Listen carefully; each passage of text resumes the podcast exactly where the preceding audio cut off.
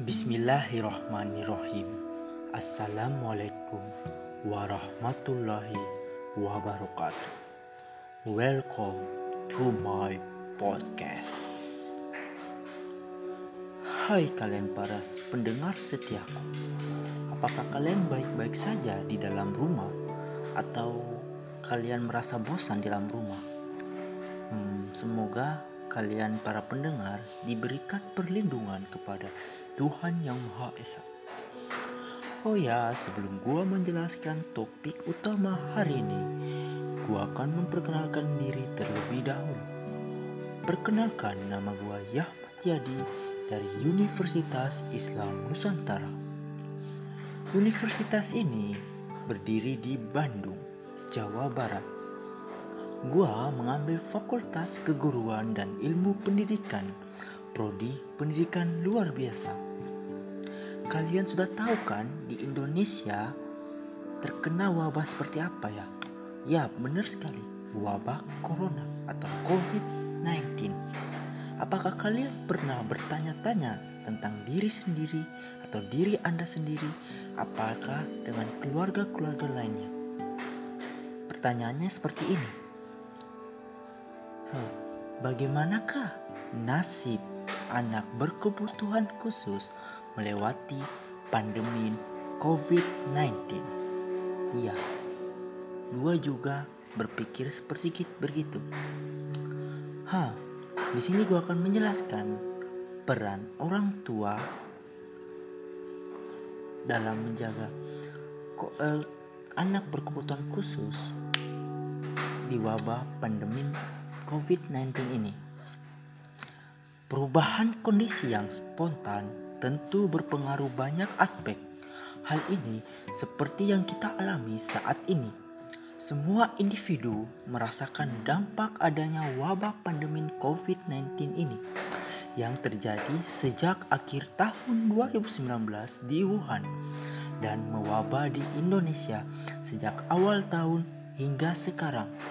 Kondisi demikian memiliki dampak salah satu dalam dunia pendidikan kita yang seperti Ki Hajar Dewantara berpendapat bahwa tri pusat pendidikan berlangsung di tiga lingkungan, baik keluarga, sekolah, dan masyarakat.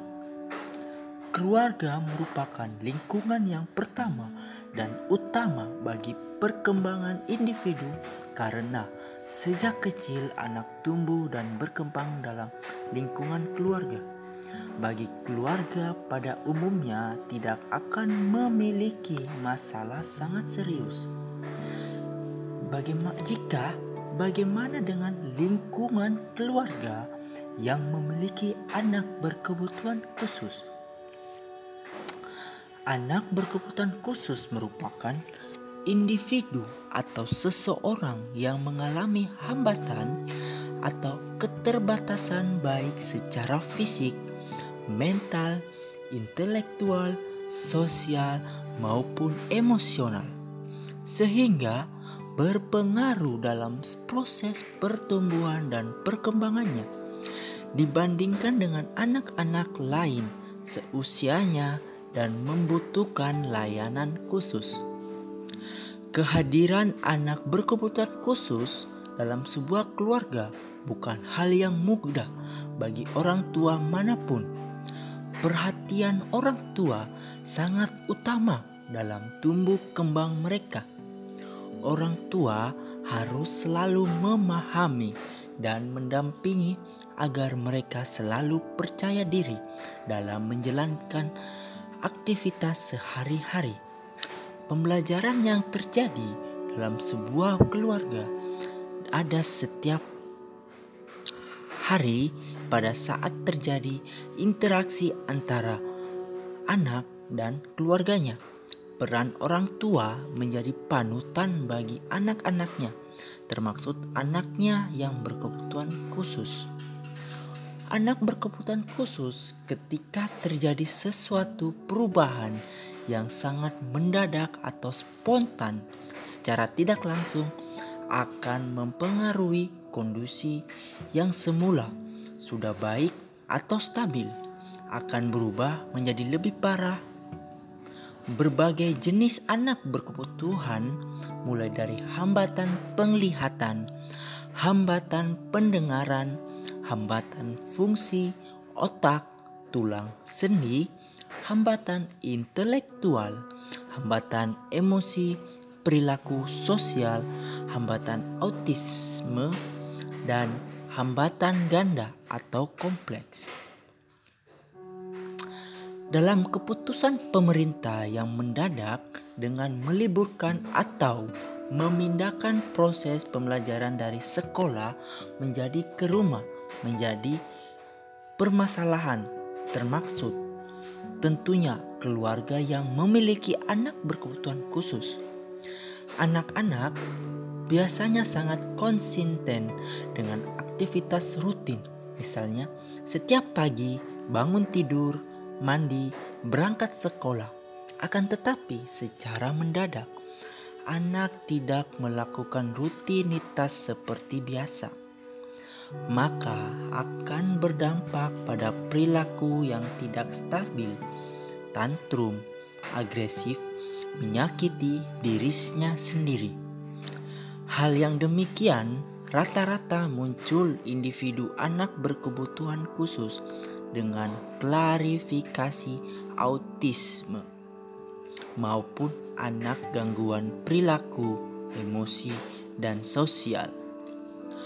Sedangkan pada anak berkebutuhan khusus lainnya yang lebih mudah berpengkondisian dengan adanya wabah ini, ada berbagai tantangan yang perlu dihadapi anak berkebutuhan khusus, juga orang tua dalam proses pendamping selama pandemi COVID-19.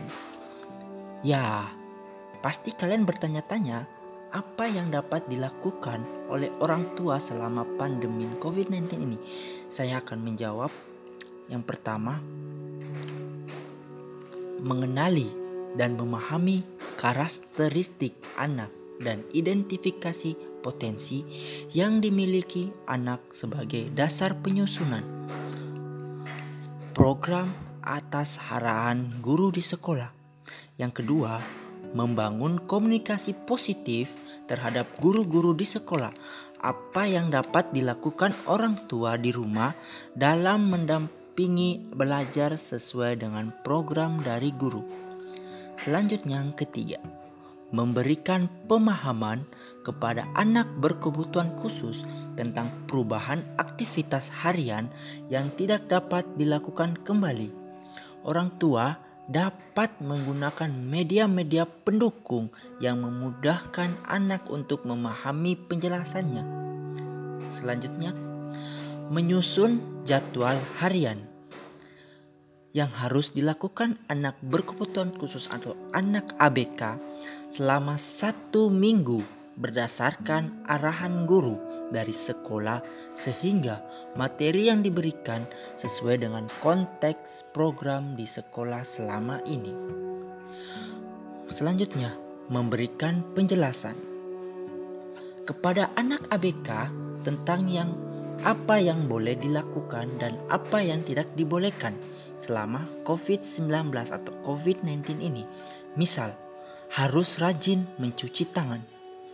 Kedua, menggunakan masker. Ketiga, jaga jarak. Keempat, hindari menyentuh wajah. Kelima, hindari jabat tangan atau berpelukan. Keenam, jangan berbagai barang pribadi. Ketujuh, etika ketika bersin dan batuk. Kedelapan, hindari berkerumun atau mengumpul dengan jumlah banyak.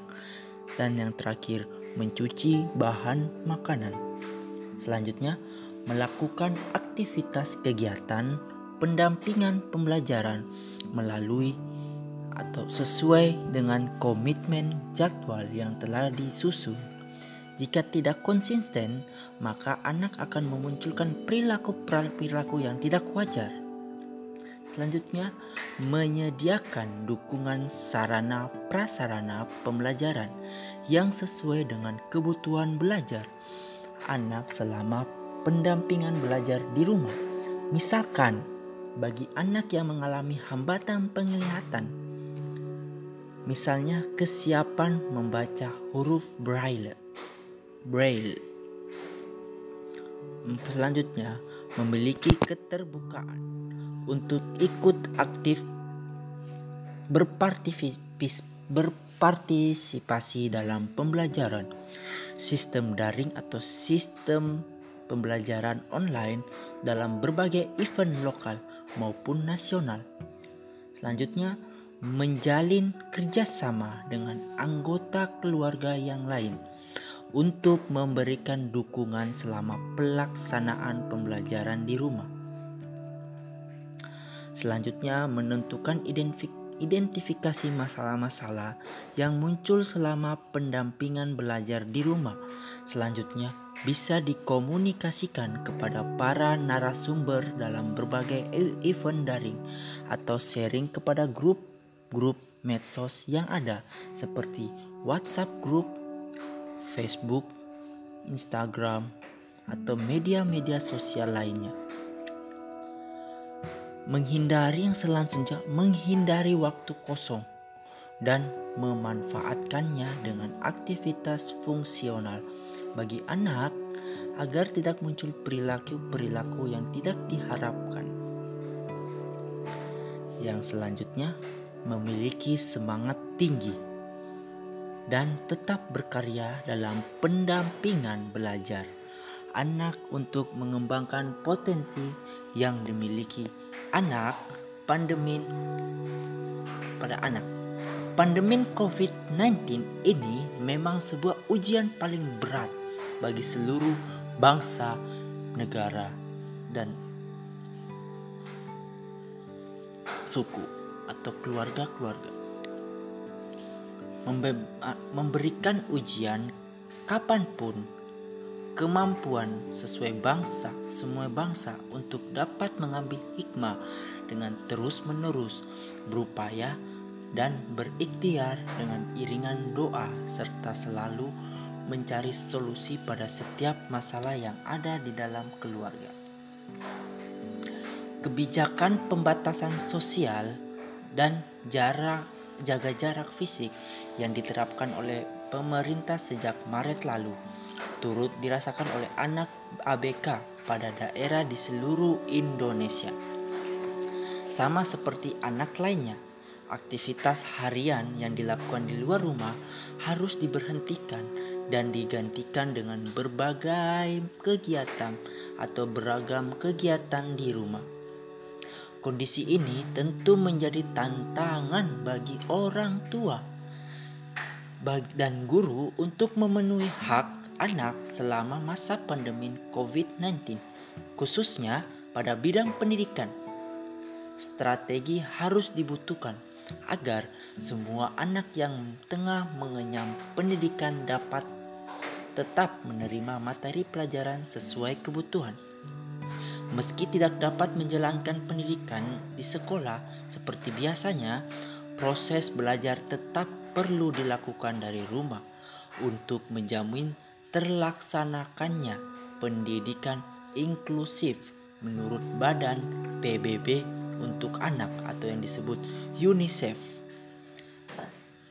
Terdapat beberapa hal yang perlu menjadi catatan khusus untuk mendukung terlaksananya pendidikan bagi anak berkebutuhan khusus selama pandemi COVID-19.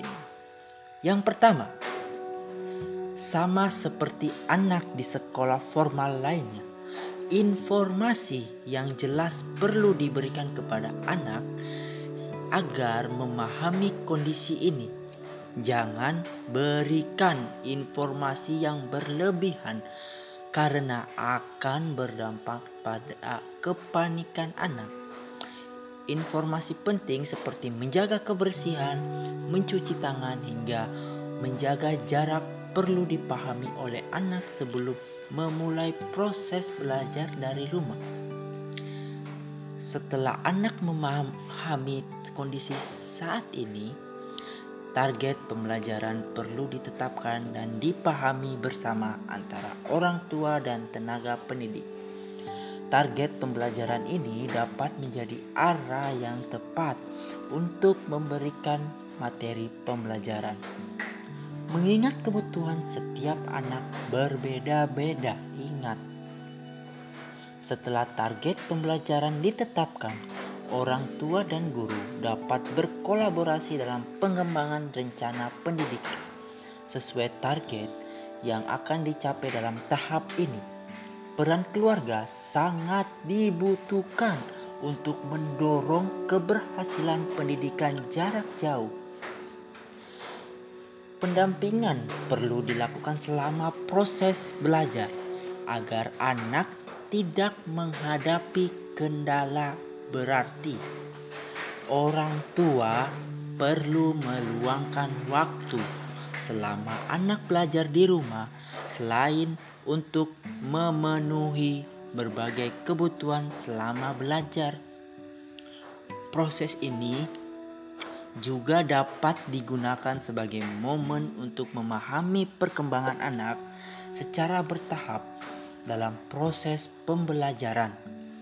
Orang tua juga perlu mencatat setiap perkembangan yang berhasil dicapai oleh anak selama belajar dari rumah. Catatan ini penting sebagai bahan evaluasi bagi pihak sekolah setelah keadaan kegiatan belajar kembali normal. Oh iya, saya hampir melupakan sesuatu yaitu dampak-dampak bagi anak berkebutuhan khusus dampak-dampak anak berkebutuhan khusus yang terkena wabah penyakit ini. Kita kedatangan tamu spesial yaitu ibu kepala sekolah dari SLB Kusuma Bangsa akan menjelaskan dampak-dampak ini.